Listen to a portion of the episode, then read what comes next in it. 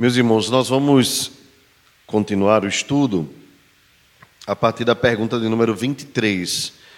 Lembrando aos irmãos que, se Deus permitir, no próximo mês de fevereiro, nós estaremos voltando à nossa escola bíblica com as atividades normais, né? Ou seja, o retorno das salas, e o catecismo ficará como uma parte mais breve deste momento, da manhã.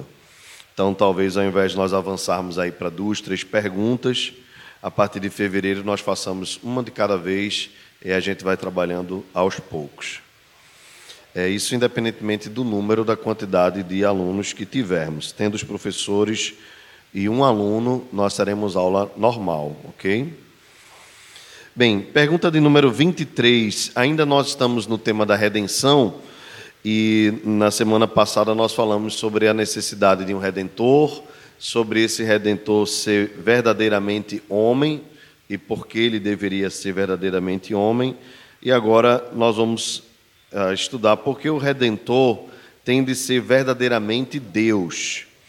E a resposta é a seguinte: porque em virtude de sua natureza divina, sua obediência e seu sofrimento seriam perfeitos e eficazes, e ele seria capaz de suportar a justa ira de Deus contra o pecado, embora vencendo a morte. Veja esse ponto aqui. Sendo Deus, ele seria capaz de suportar a justa ira de Deus. Então, quando nós observamos a morte de Cristo, nós estamos vendo o próprio Deus assumindo sobre si, o Deus triuno, assumindo sobre si não apenas a atitude de iniciar a obra da redenção, de dar sequência a ela e de concluí-la, mas de sofrer a própria morte. Então, nós podemos, nesse sentido, afirmar logicamente, com todo cuidado, que Deus morreu por um instante para que pudesse nos dar vida, na pessoa, claro, do Filho. Atos 2, 24, vamos ler juntos o texto? Ao qual Deus ressuscitou, soltas as ânsias da morte, pois não era possível que fosse retido por ela. Observe. Não era possível que fosse retido por ela. A morte não seria capaz de suportar o Salvador do mundo, o próprio Deus, sob sua tutela. E aqui nós temos dois comentários, um histórico e um mais contemporâneo. João Crisóstomo, também um dos pais da Igreja, um dos pais apostólicos, né? Lá dos primeiros séculos, é quem faz o primeiro comentário. E, mais uma vez, recomendo aos irmãos que acompanhem a série Os Pais da Igreja no nosso Instagram e também nos aplicativos de podcast, tanto para Android quanto para iOS, nos principais aplicativos, a série Os Pais da Igreja, ainda incompleta, mas nós temos lá um estudo sobre João Crisóstomo, que vale muito a pena você conferir. O texto dele diz assim: que ninguém chore por suas iniquidades, pois o perdão brilhou mais forte da sepultura. Que ninguém tema a morte, pois a morte do Salvador nos libertou. No que ele foi cativo por ela, aniquilou-a. Ao descer do inferno, fez cativo o inferno. Ele o enfureceu quando provou de sua carne. Vejam, irmãos, essas observações de João Crisóstomo, como elas se aplicam nesses dias que nós estamos vivendo um período de pandemia, não é? As pessoas estão demasiadamente temerosas da morte. Se às vezes nós encontramos pessoas negligenciando a doença, né, e exagerando na dose, né, as festas, as aglomerações sem necessidade e tudo mais, Por outro lado, nós temos visto pessoas que estão amedrontadas mesmas, como se estivessem em pânico e dedetizando tudo e colocando álcool em gel até na comida, né? Eu vi lá no condomínio gente jogando álcool na janela, assim, nas bordas da janela e tudo mais. Você deve lembrar daquele período inicial onde o pessoal saiu lavando rua, né? Aquele negócio todo. Hoje em dia a coisa está mais relaxada, né? Principalmente quando favorece os interesses de quem está no poder, né? Não pode ter aula na escola, mas pode ter feira de artesanato, porque lá não tem vírus, né? Colocaram o ventilador e aí ficou tudo tranquilo lá na Fenahal. Claro que atendendo interesses aí da grande mídia, né? Principalmente aqui de quem manda no Estado, nós sabemos bem quem é. Mas o que eu queria chamar a atenção é o fato de que as pessoas começaram a temer a morte de uma forma tão demasiada que até mesmo os cristãos se envolveram nesse esquema desesperador e esquizofrênico. Não que nós sejamos daqueles que não preservam a vida ou que não valorizam a vida, muito pelo contrário. Mas nós temos tanta tranquilidade, ou devemos ter tanta tranquilidade sobre a morte, sobre o nosso estado da alma, quanto João Crisóstomo. Ele diz assim: foi exatamente da sepultura que veio a luz mais forte. O Salvador nos libertou da morte. No que ele foi cativo por ela, ele a aniquilou. Ou seja, a morte não deve ser por nós temida, porque nós devemos temer só a Deus. A verdade, a Bíblia diz que nós não devemos temer nada, apenas aquele que pode lançar nossa alma no inferno. E quando a Bíblia fala isso, não está falando de Satanás, está falando de Deus.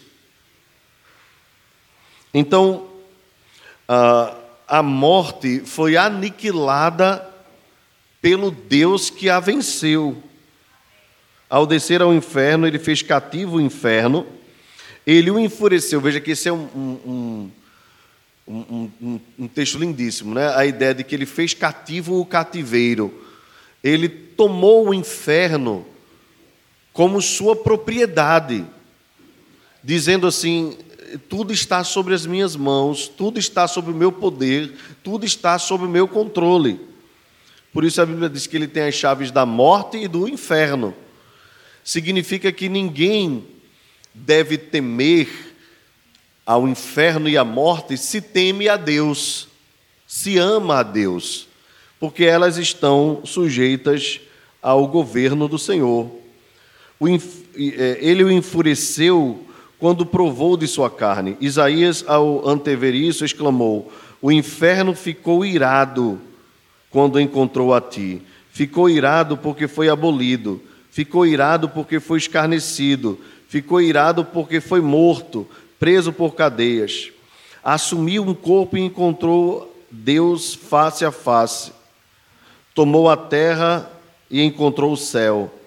Tomou o que era visível e caiu sobre o invisível. Ó morte, onde está o teu aguilhão? Ó inferno, onde está a tua vitória? Cristo ressurgiu e tu foste vencido. Cristo ressuscitou e os demônios caíram. Cristo ressurgiu e os anjos se regozijaram. Cristo ressurgiu, vive e reina. Louvado seja o nome do Senhor.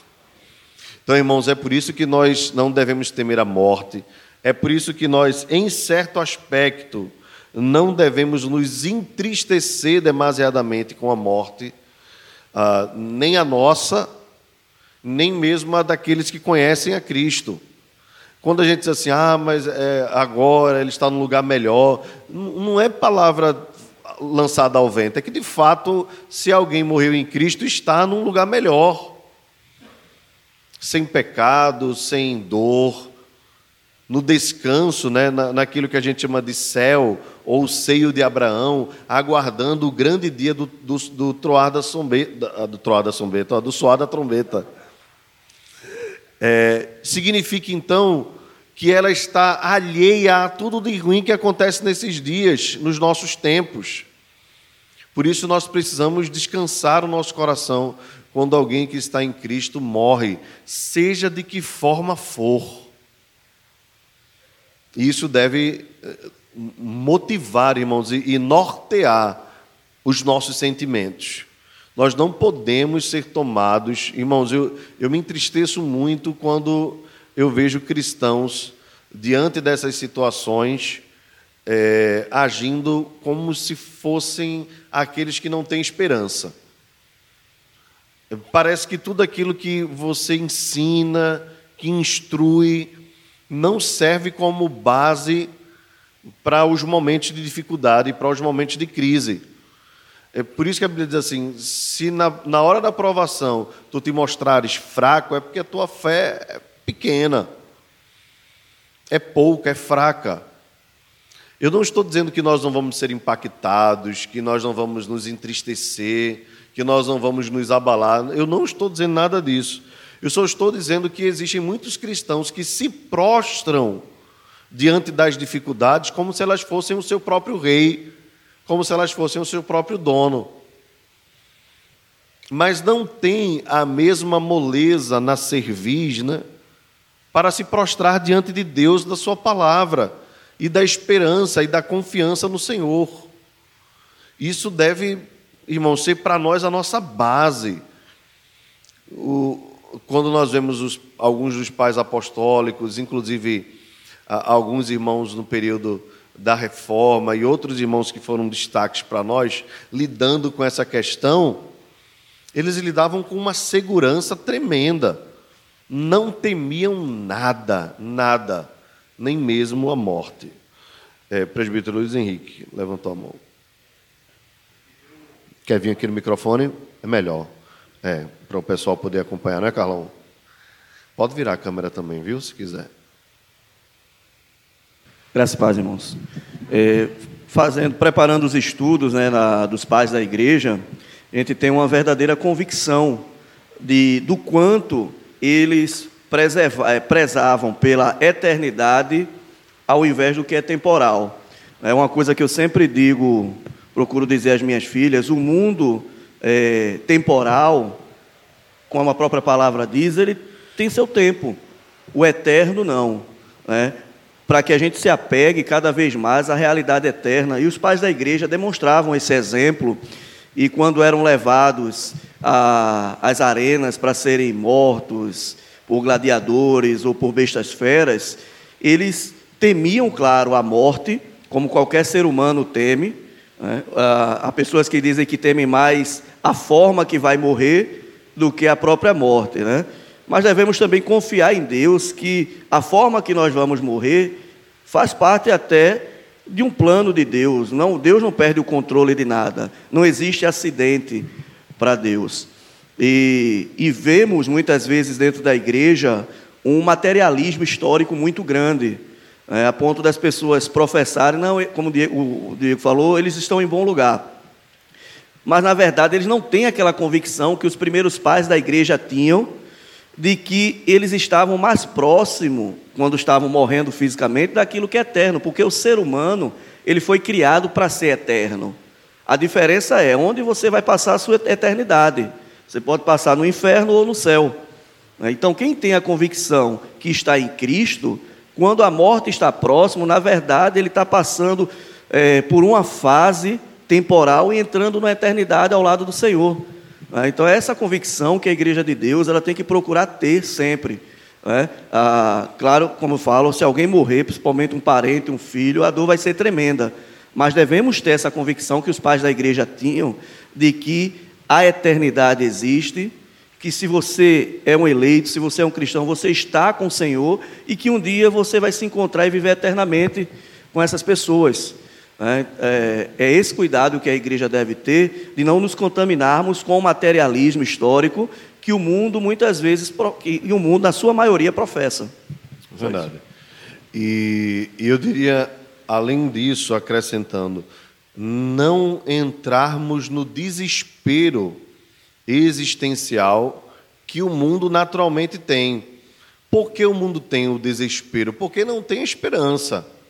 O desespero é exatamente o contrário da esperança. Então, quando se não tem esperança, quando se não tem convicção, aí se desespera. Para onde vai minha alma? O que é que vai acontecer comigo? Toda dor, irmãos, embora nós jamais almejemos morrer por meio da dor, mas toda dor tem um limite, tem um tempo. Ainda que nós sejamos torturados, essa tortura não durará muito tempo. Mas a eternidade que nós vamos desfrutar. Então, há um bem maior nos esperando, há um ganho maior nos esperando, um tesouro maior que está à nossa disposição, que deve nos fazer não entrarmos no desespero deste mundo. Se é seu parente, sua parenta, se é você mesmo, morra tranquilo, morra em paz. Porque Deus venceu a morte não é para sempre, a vida eterna é para sempre. A morte não é vitoriosa. Para o crente, o morrer não é uma derrota, é uma vitória, é o início de uma grande vitória. É o primeiro grande passo para a vitória final. Bem, é claro que o nosso tema aqui não é a morte, mas é muito importante a gente lembrar disso. Quando Jesus vence a morte, quando ele ressurge, ele nos garante vitória sobre ela e ele o fez como Deus. Esse é o aspecto que nós precisamos focar aqui. Como Deus, ele morreu para vencer a morte. Agora, embora a gente fale muito sobre a humanidade de Jesus, sendo ele verdadeiramente homem, verdadeiramente Deus, e aí nós lembramos de Jesus chegando na casa, chegando aquela mulher de Samaria e pedindo água, né, dizendo a ela, dá-me de beber, né? Ou Jesus estando na cruz do Calvário dizendo, tenho sede, e vemos também na Escritura Jesus cansado depois de ter operado tantos milagres e tantos sinais. A humanidade de Jesus para nós é muito clara. A divindade também. Ele, em vários momentos, afirmou a sua divindade. O apóstolo João diz que ele é o eterno encarnado e que nele, que o Verbo estava com Deus, o Verbo era Deus, se fez carne e habitou entre nós, cheio de graça e de verdade. Paulo diz, porque nele habita corporalmente toda a plenitude da divindade. O próprio Cristo, em muitos momentos, também afirmou a sua divindade, dizendo, eu e o Pai somos um. Quando tentaram apedrejá-lo, ele disse, porque sendo tu homem, te fazes Deus a ti mesmo. Disseram para ele, né? A justificativa da tentativa de apedrejamento de Jesus. Porque, sendo tu homem, te fazes Deus a ti mesmo. E quando disseram isso sobre ele, ele não negou. Ok? Então, é muito importante entendermos que Jesus tinha plena convicção, claro, que ele era homem, que ele habitou como homem, mas que também era Deus. No livro de Apocalipse, nós vemos João, né, o livro descrevendo, né, o livro escrito por João, descrevendo Jesus como alfa e ômega, o princípio e fim. O próprio Tomé reconheceu diante dele, Senhor meu e Deus meu. Então, Jesus é Deus, nós não temos dificuldade quanto a isso. 1 João 5,20, este é o verdadeiro Deus e a vida eterna. Vejam aí, parece que esse texto responde os dois aspectos nossos, né? Deus e a vida eterna. Pois bem, então por que era importante que ele fosse verdadeiramente Deus? Aqui o Schuster responde dizendo assim, nosso pecado foi cometido contra Deus. Só Deus pode perdoar pecados. Eu acho que isso é muito claro para nós, né, irmãos? Porque nós vemos várias vezes os fariseus discutindo com Jesus e tentando matar Jesus, porque Jesus disse, perdoados estão os teus pecados. Aquilo causou grande comoção, grande confusão entre eles, porque Jesus estava, sendo ele de Nazaré, sendo ele um homem simples, alguém que as pessoas não davam nada por ele, Jesus afirmar, perdoados estão os teus pecados, ele estava trazendo, atribuindo para si a característica que só é possível se ter na divindade. Então isso causou um horror na mente dos fariseus. Então, por que é importante que nós tivéssemos um Redentor que fosse verdadeiramente Deus? Por que Maria não pode fazer a nossa redenção? Por que os apóstolos não podem fazer a nossa redenção? Por que as nossas obras não podem fazer a nossa redenção? Por que fulano, beltrano, ciclano não podem redimir a nossa vida? Porque só Deus pode fazê-lo. E ele o fez na pessoa bendita do seu Filho. Como um mero homem poderia perdoar pecados que cometemos contra Deus, um homem não pode, mas Deus pode, diz Schuster. Jesus tinha de ser plenamente humano para ser nosso substituto. E aqui, irmãos, está toda a glória do Evangelho. Toda a glória do Evangelho se revela aqui na redenção. Porque é o próprio Deus que nos substitui, morrendo em nosso favor, morrendo em nosso lugar. Ele não enviou um simples emissário. Ele não enviou uma solução. Se durante o período da antiga aliança, ele fez, através dos símbolos, através dos sacrifícios, aquilo foi temporário, aquilo foi pedagógico, foi como um aio, como aquilo que vai nos ensinando enquanto nós somos infantes, enquanto nós somos crianças. Mas em chegando à plenitude dos tempos, ele enviou o seu próprio Filho para fazer a nossa redenção. Então, quando Jesus vem, é o próprio Deus que desce à terra. É o próprio Deus dizendo assim, chega de eu enviar soluções, embora todos os sacrifícios fossem feitos pela fé no Messias que viria. Mas agora ele diz, eu vou enviar-me a mim mesmo. Eu mesmo vou lá resolver.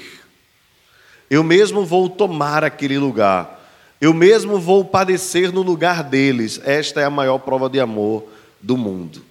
Não existe prova maior do que fazer o que o nosso Deus fez conosco. Ele nos substituiu na cruz. Irmãos, na cruz era Deus quem estava sofrendo. Era o próprio Deus quem estava sofrendo. Era o próprio Deus que estava derramando ira sobre Deus, para que pudesse nos livrar da ira vindoura. Irmãos, se isso não nos constranger, em vários aspectos das nossas vidas, nós não compreendemos o Evangelho. Não compreendemos. Se a sua motivação em ser obediente, se sua motivação em viver uma vida de santidade, se a sua motivação em orar, se a sua motivação em vir à igreja, se a sua motivação em servir à igreja de Deus, se a sua motivação em pregar o Evangelho não estiver firmada nesta doutrina, você ainda não compreendeu o Evangelho. O Evangelho é exatamente a nossa resposta, ou a nossa vida é exatamente a nossa resposta ao Evangelho que chegou até nós. Nós amamos a Deus por conta disso. Não é pelas bênçãos que Ele nos dá nesta terra, não é pelas vitórias que Ele nos concede no dia a dia, não é pelas conquistas que nós vamos alcançar em 2021, não é pelas bênçãos que nós recebemos, mas é por tudo o que Ele fez por nós, se colocando em nosso lugar. Porque ainda que nós vivamos uma vida de pobreza nesta terra, ainda que nós vivamos uma vida apertada, ainda que nós não tenhamos a saúde plena dos nossos corpos e nem a realização dos nossos sonhos, Deus já operou o maior de todos os milagres em nossas vidas. Nós, na verdade, não precisamos mais de nada. Se você já crê em Cristo, se você já compreende o que Ele fez, você está pronto para morrer. Prontinho, prontinho. você já é um corpo pronto para ser empacotado. Agora, por que a gente permanece aqui? A gente permanece aqui porque Deus tem um plano em nossas vidas. Você não está neste mundo, irmãos, porque Deus está esperando, irmão. Você não está neste mundo porque você está esperando o tempo da tua vida começar as coisas a dar errado no teu corpo e você morrer. Não, você está aqui porque Deus tem um propósito para a tua vida, de usar a tua vida para a glória do nome dEle. Então, o teu trabalho é para a glória de Deus. Os teus filhos são para a glória de Deus, o teu casamento é para a glória de Deus, os teus recursos são para a glória de Deus, e tudo isso é temporário. E eu diria mais, irmãos, quando nós não percebemos que tudo que temos, que fazemos, é temporário, nós acabamos fincando o nosso coração como quem finca como um navio que finca sua âncora no fundo do mar. Fincamos nessa terra. E aí começamos a achar que esta terra, que estas coisas que nos rodeiam no dia a dia são o foco da nossa vida. E, na verdade, não são. São meios, mas não são um fim em si mesmo. São meios. Meios que Deus nos concede. Ah, mas é através do meu esforço. Mas você só consegue se esforçar porque você tem vida. Mas é meu mérito, é porque eu corro atrás. Se você não nem levantaria se Deus não permitisse, se Deus não tivesse fôlego. Então, tudo é dele, tudo é para ele. Quando a Bíblia diz porque dele, por ele, para ele são todas as coisas mesmo. Então, cuidado, irmãos, prestem bem atenção. Cuidado com o humanismo, com o existencialismo barato dos nossos dias, através de filmes, de músicas. Não, porque sou eu que corro atrás, porque eu que consigo, e cada dia eu vou alcançando vitória. Eu vejo muitos cristãos compartilhando coisas desse tipo. E esquecem de colocar Deus na base. É Deus, é Ele quem me dá. É para a glória dEle, é para o louvor dEle. Tem esforço seu? Tem, mas até para você se esforçar foi Ele quem te motivou. É Ele quem dá saúde para o teu corpo, é Ele quem dá saúde para a tua mente, é Ele quem te dá criatividade, é Ele quem te dá ideias, é Ele quem te apresenta soluções. Se não for o Senhor, você não dá um passo sequer. Agora, quando você vence, conquista, aí você diz, foi pelo meu esforço, foi pela minha expertise, foi pelo meu conhecimento, foi pelo meu know-how, foi porque eu levantei cedo, foi porque eu fiz isso, fiz aquilo. Foi porque o Senhor está comigo. É porque Ele está comigo. E será porque Ele está comigo.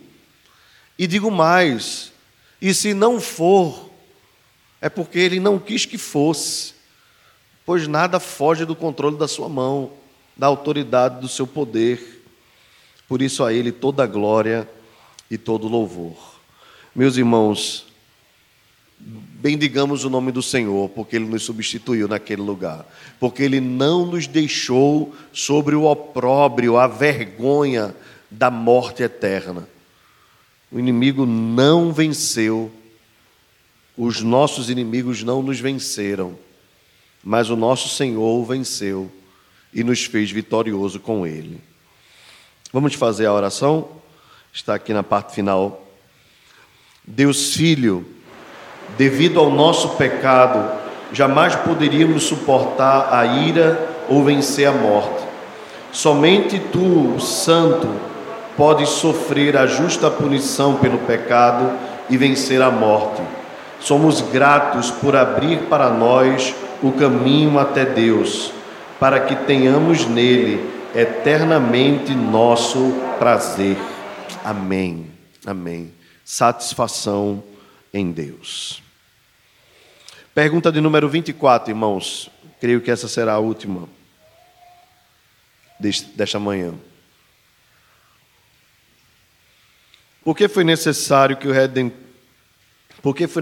que Cristo, o Redentor, morresse? Vamos ler todos juntos a resposta? Como a morte é o castigo pelo pecado, Cristo morreu voluntariamente em nosso lugar para nos libertar do poder e da pena do pecado e trazer-nos de volta para Deus. Por sua morte substitutiva e de expiação, somente Ele nos redime do pecado e obtém para nós perdão dos pecados, justiça e vida eterna. Amém. Vamos ler juntos também o texto base, Colossenses 1, versos 21 e 22. Leiamos todos juntos. E a vós outros também, que outrora ereis estranhos e inimigos no entendimento pelas vossas obras malignas, agora, pois, vos reconciliou no corpo de sua carne, mediante sua morte, para apresentar-vos perante ele santos, inculpáveis e irrepreensíveis. Amém. E aqui mais um comentário de um pai da igreja. Mas antes de irmos para o comentário de Atanásio, eu queria só observar com os irmãos alguns pontos aqui sobre qual a necessidade que Cristo, o Redentor, morresse. Na resposta, ele diz assim, como a morte é o castigo pelo pecado. Então, essa é uma premissa que nós não temos nenhuma dúvida. Todos pecaram e destituídos estão da glória de Deus. Uma outra premissa que nós temos é que o salário do pecado é a morte. Então, não temos dúvida. Deus disse para Adão, porque no dia em que comerdes, e para Eva também, no dia em que comerdes, certamente morrerás. Então, não temos nenhuma dúvida quanto a isso. Cristo morreu, então veja, nós estávamos debaixo do castigo, Cristo morreu voluntariamente. Esse é um ponto que nós também não podemos esquecer. Embora ele fosse obediente, embora fosse uma missão lhe dada, ele está sendo voluntário. Foi uma decisão da administração da Santíssima Trindade. Foi um acordo. Em nosso lugar, para nos libertar do poder e da pena do pecado. Dois pontos importantes, né? Veja que tem tudo a ver com o que nós cantamos aqui na igreja, né? Nós cantamos pura teologia. Quando cantamos aquela canção Por Isso Reina, nós dizemos assim, sim, Cristo entregou sua vida,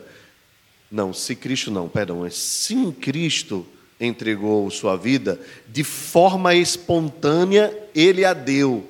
Ninguém poderia obrigá-lo. Foi o seu próprio amor quem o moveu. Então está aqui a base no catecismo, né? A morte de Cristo foi voluntária. Nós cantamos também assim, justificado fui, santificado sou, glorificado serei através de Cristo.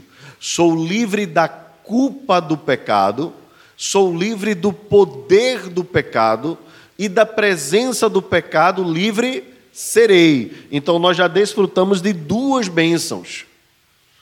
Nós já fomos libertos da culpa, ou seja, nada pode nos condenar, somos livres do poder, do domínio, nós éramos escravos do pecado, hoje não somos mais, e um dia nós seremos livres da presença do pecado, ou seja, nós não pecaremos mais. O pecado não mais terá voz nem vez nas nossas vidas. Para quê? Para nos trazer de volta para Deus. Então, a morte de Cristo é a reconciliação. O que é reconciliar? É trazer de volta o concílio. O que é um concílio? Um concílio é uma comunhão de pessoas que têm o mesmo interesse, ok? Então, por isso que tem concílio de pastores, concílio de não sei o quê, né? Que é um termo não basicamente ou exclusivamente eclesiástico. Na verdade, qualquer reunião em que haja interesse, né, seja até mesmo num condomínio, é uma conciliação. Okay? Quando se procura juntar casais que estão em processo de divórcio, você lembra que o juiz, a primeira coisa que ele tenta, não sei se é ainda hoje, né, mas se tenta é uma conciliação, ainda que seja de maneira formal. Ele vai dizer assim, vocês têm certeza que querem... Vocês estão convictos disso, não querem voltar atrás, né? Então se tenta uma conciliação. O que é que Cristo faz em nosso lugar? Ele nos reconcilia com Deus, porque um dia em Adão nós estávamos em plena comunhão. E agora, com o pecado, essa comunhão foi quebrada. O que é que simboliza essa quebra da comunhão? É Deus ter expulsado o homem e a mulher do jardim, ter colocado anjos ao redor do jardim, para que eles não voltassem. Então, ali ficou simbolizada a separação. Só que aquilo é só um simbolismo. Na verdade, é algo mais real e mais forte e mais interior que nós sabemos que nos separa de Deus. São os nossos pecados. Tanto que, muitas vezes, quando nós pecamos, nós ficamos com vergonha de Deus, de voltar para Deus. Não é? Assim como Adão, quando pecou, procurou fugir de Deus, colocou vestes, né, com folhas de figueira, né, cozeu para si folhas de figueira, colocou no corpo, como um sinal de vergonha, de tentar resolver de alguma outra forma, nós também somos assim, irmãos. Nós procuramos fugir de Deus. Às vezes ficamos chateados quando o pastor prega sobre um determinado tema, ou quando, por meio da palavra, um irmão nos repreende, nos corrige, aí a gente se chateia. Até a Bíblia fala sobre isso, que no princípio a repreensão, a correção nos causa tristeza, mas essa é uma tristeza boa, porque nos produz arrependimento. Mas quando nós nos entristecemos quando somos por Deus repreendidos, seja por meio da pregação da palavra, da exposição, seja por meio de um estudo bíblico, ou seja por meio de um irmão que nos corrige, quando nós fazemos isso, na verdade, nós estamos só repetindo o que Adão fez, que se entristeceu com Deus. Nós estamos só repetindo o que Caim fez quando Deus o repreendeu, dizendo assim, por que te caiu o semblante? Quando Deus disse assim, a tua oferta não foi aceita. O semblante de Caim caiu. Ele ficou enfurecido, entristecido. E Deus, que sonda o coração, percebeu não apenas o coração, mas também a sua característica exterior. Então, quando isso acontece, é, na verdade, uma prova do amor de Deus, que está nos reconciliando. Então, quando você for repreendido por Deus, seja por meio da pregação, seja por meio de uma conversa pessoal, um aconselhamento, um estudo bíblico, não pense que é Deus com raiva de você, não pense que é o irmão com raiva de você, a não ser que ele use de hipocrisia, logicamente, pode ser alguma coisa desse tipo, mas eu diria a você assim, olha, até se for uma má intenção do coração do irmão lhe corrigir, se ele estiver com a razão, corrija-se. Corrija-se. A hipocrisia dele é com ele e Deus. É um problema dele. Mas se você entende que Deus é poderoso, que usou até uma jumenta, né, para falar com Balaão, que Deus usa pecadores, então você precisa observar se aquela repreensão se aplica à tua vida. Se ela se aplicar, agradeça a Deus e ore pelo irmão que te repreendeu, não porque ele te repreendeu, mas porque ele precisa também ser corrigido na sua motivação, na sua intenção.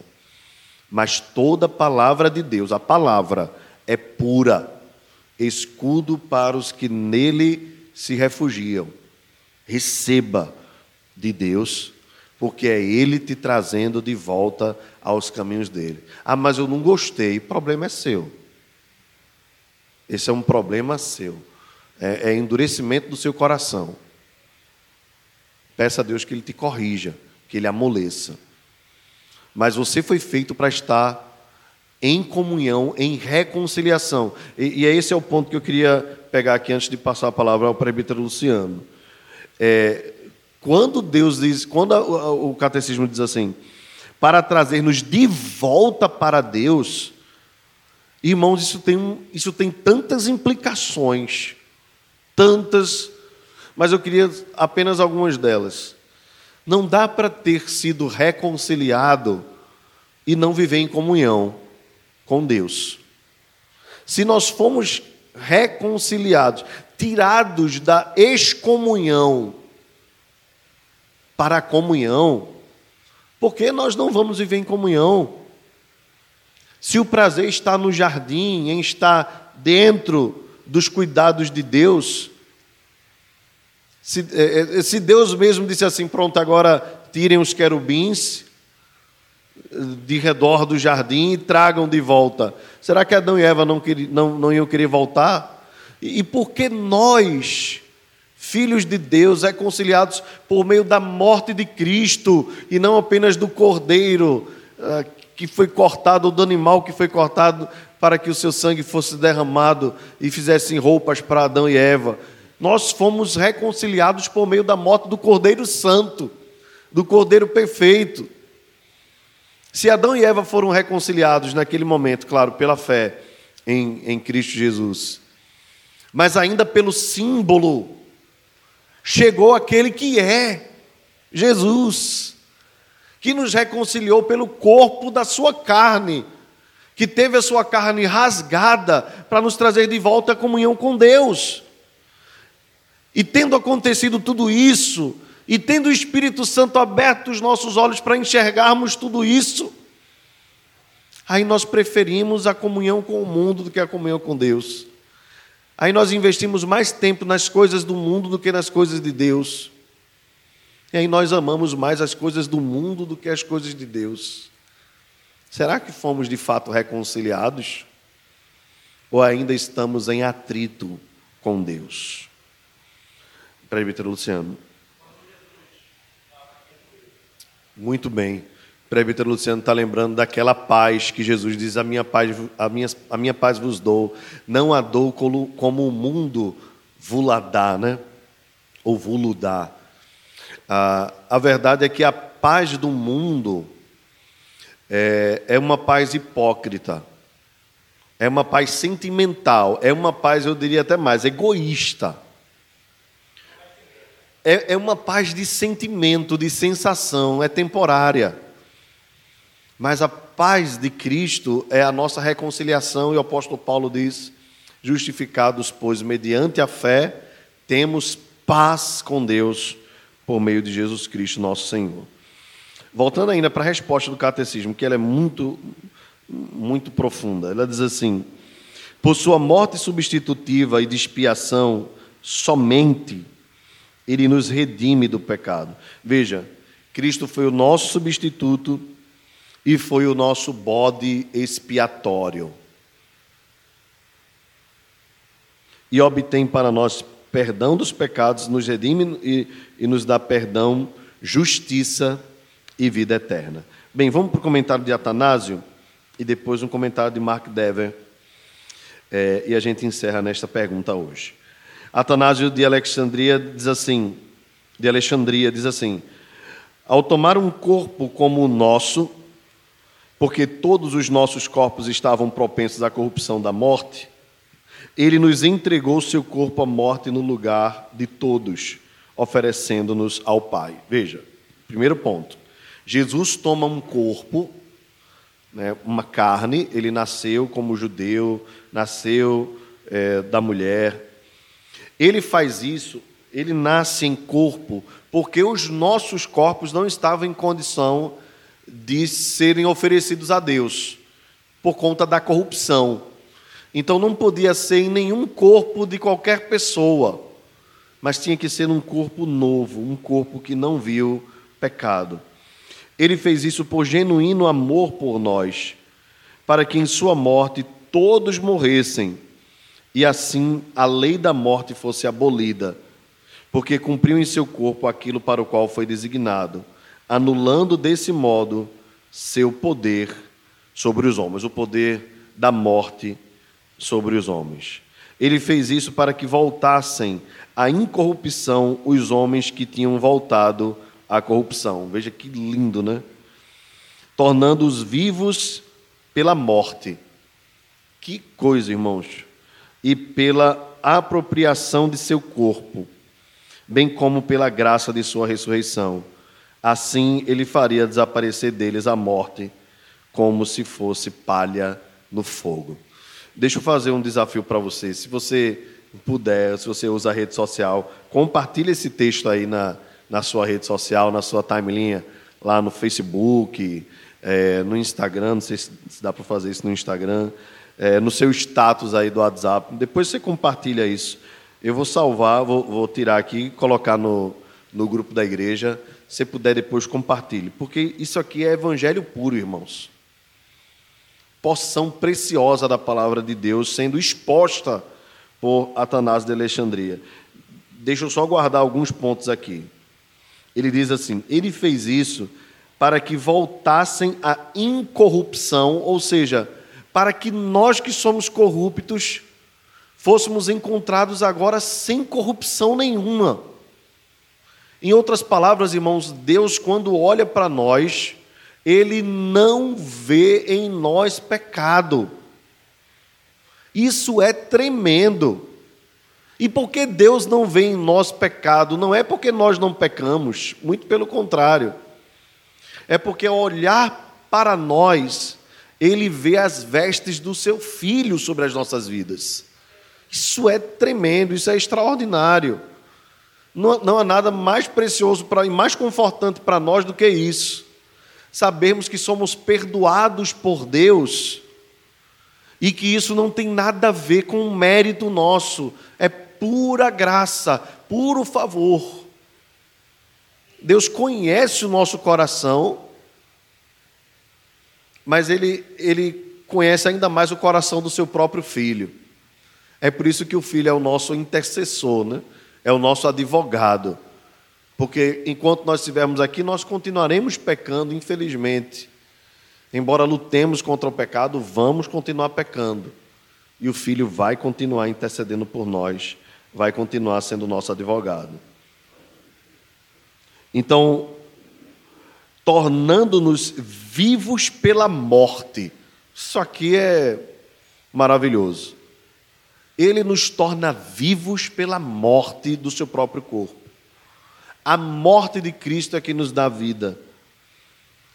Muito feliz foi Sérgio Lopes quando, cantando aquela canção, diz: o sangue de Cristo liberta de todo o pecado. Muito bem. Assim ele faria desaparecer deles a morte, como se fosse palha no fogo. Mark Dever, para a gente encerrar. Por que foi necessário que Cristo, o Redentor, morresse? Essa é uma pergunta significativa. Não sei se outras questões podem ser tão significativas quanto esta. Cristo viveu uma vida perfeita, a vida que eu e você deveríamos viver. Viveu uma vida de amor, de serviço, viveu uma vida surpreendente de confiança no Pai Celeste. Portanto, a pergunta se impõe: por que alguém assim deveria morrer? Por que seria moralmente necessário? Bem, ele não teria de morrer por si mesmo, como nós sabemos bem. Lembra que o sacerdote, quando ia oferecer sacrifício pelo povo, primeiro ele oferecia por si mesmo? Cristo não fez isso, pois ele não pecou, né? Se pensássemos apenas em Jesus, não haveria necessidade da cruz. Não, ele morreu para ser redentor. Era essa sua vontade. E era também a vontade de seu Pai Celestial que nos redimisse. Eu, algum tempo atrás, catucando lá alguma coisa para assistir no stream, né, na Netflix, eu entrei num filme chamado A Boa Mentira. E curioso, porque eu gosto de filmes que envolvem africanos. Eu diria para vocês que assim, um dos filmes mais lindos que a Netflix já me promoveu nesses anos todos. Não quero dar aí o spoiler, mas e nem sei se continua na Netflix, mas você pode procurar. Eu não sei se é Uma Boa Mentira ou se é A Boa Mentira, né? Não sei o artigo aí. Mas o filme conta exatamente a história de um irmão que troca, depois de viver, depois de sair de uma região, não sei se era do Sudão ou do Congo, mas estavam vivendo muitos anos como refugiados, e o sonho deles era poder ir para um outro país, para viver uma vida mais tranquila, né? E no meio da trama toda, no final da história, no meio da história, um irmão fica. Um irmão que havia entregado a vida por outro, livrando de um animal silvestre. E, no final da história, 3 irmãos vão para os Estados Unidos viver uma vida mais tranquila e outro continua lá sofrendo. É quando um decide voltar para resgatar o irmão que tinha dado a vida por ele. E, nessa hora, só foi possível voltar um. E esse irmão, então, vai lá e faz os documentos falsificados. Aquele que viveu uma vida boa decide voltar para o seu país para viver uma vida mais difícil, para que o outro, que não teve a oportunidade, recebesse, então, a chance de ter um restante de vida um pouco mais feliz. O filme é lindíssimo, lindíssimo, lindíssimo. Eu já contei ele quase todo, mas vale a pena você assistir. É emocionante. Eu, pelo menos, achei maravilhoso. Oi. Faz uns 2 anos, mais ou menos. Eu não sei se continua lá. Isso. Mas hoje não tem só a Netflix, né? Você consegue por outros meios aí de stream, né? Tem a Amazon Prime, tem Look, né? Tem, sem fazer propaganda de todos, mas tem Amazon Video e tal. Vamos tentar aí, eu vou pedir para os universitários da igreja procurem aí, depois entreguem um link à irmã Tereza, tá certo? Coloquem lá no grupo da igreja. Mas vale muito a pena, olha, um filme assim lindíssimo, singelo, ao mesmo tempo com um toque de humor interessante. Então vale muito a pena, muito a pena. Qual a lição que a gente tira aí, que eu tirei no final? É que Jesus veio exatamente para isso, para nos tirar da vida ruim e nos dar uma vida boa. E essa é a verdadeira teologia da prosperidade. A vida ruim era o inferno que nós merecíamos. A vida boa é a presença de Deus que nós vamos desfrutar eternamente. É claro que ele não fez isso por meio da mentira, né? Nem da falsificação, mas no sentido mais amplo aí, né? da história. Ele fez isso nos substituindo. Ele disse assim: eu vou viver a miséria de vocês para que vocês vivam a minha riqueza. Eu vou viver a desgraça de vocês para que vocês possam conhecer a minha graça. Vocês vão conhecer por meio da minha pobreza a riqueza de estar em comunhão com Deus. Isso, irmãos, ninguém pode nos arrancar. Nada pode nos tirar. Isso é a nossa glória. Essa é a nossa glória.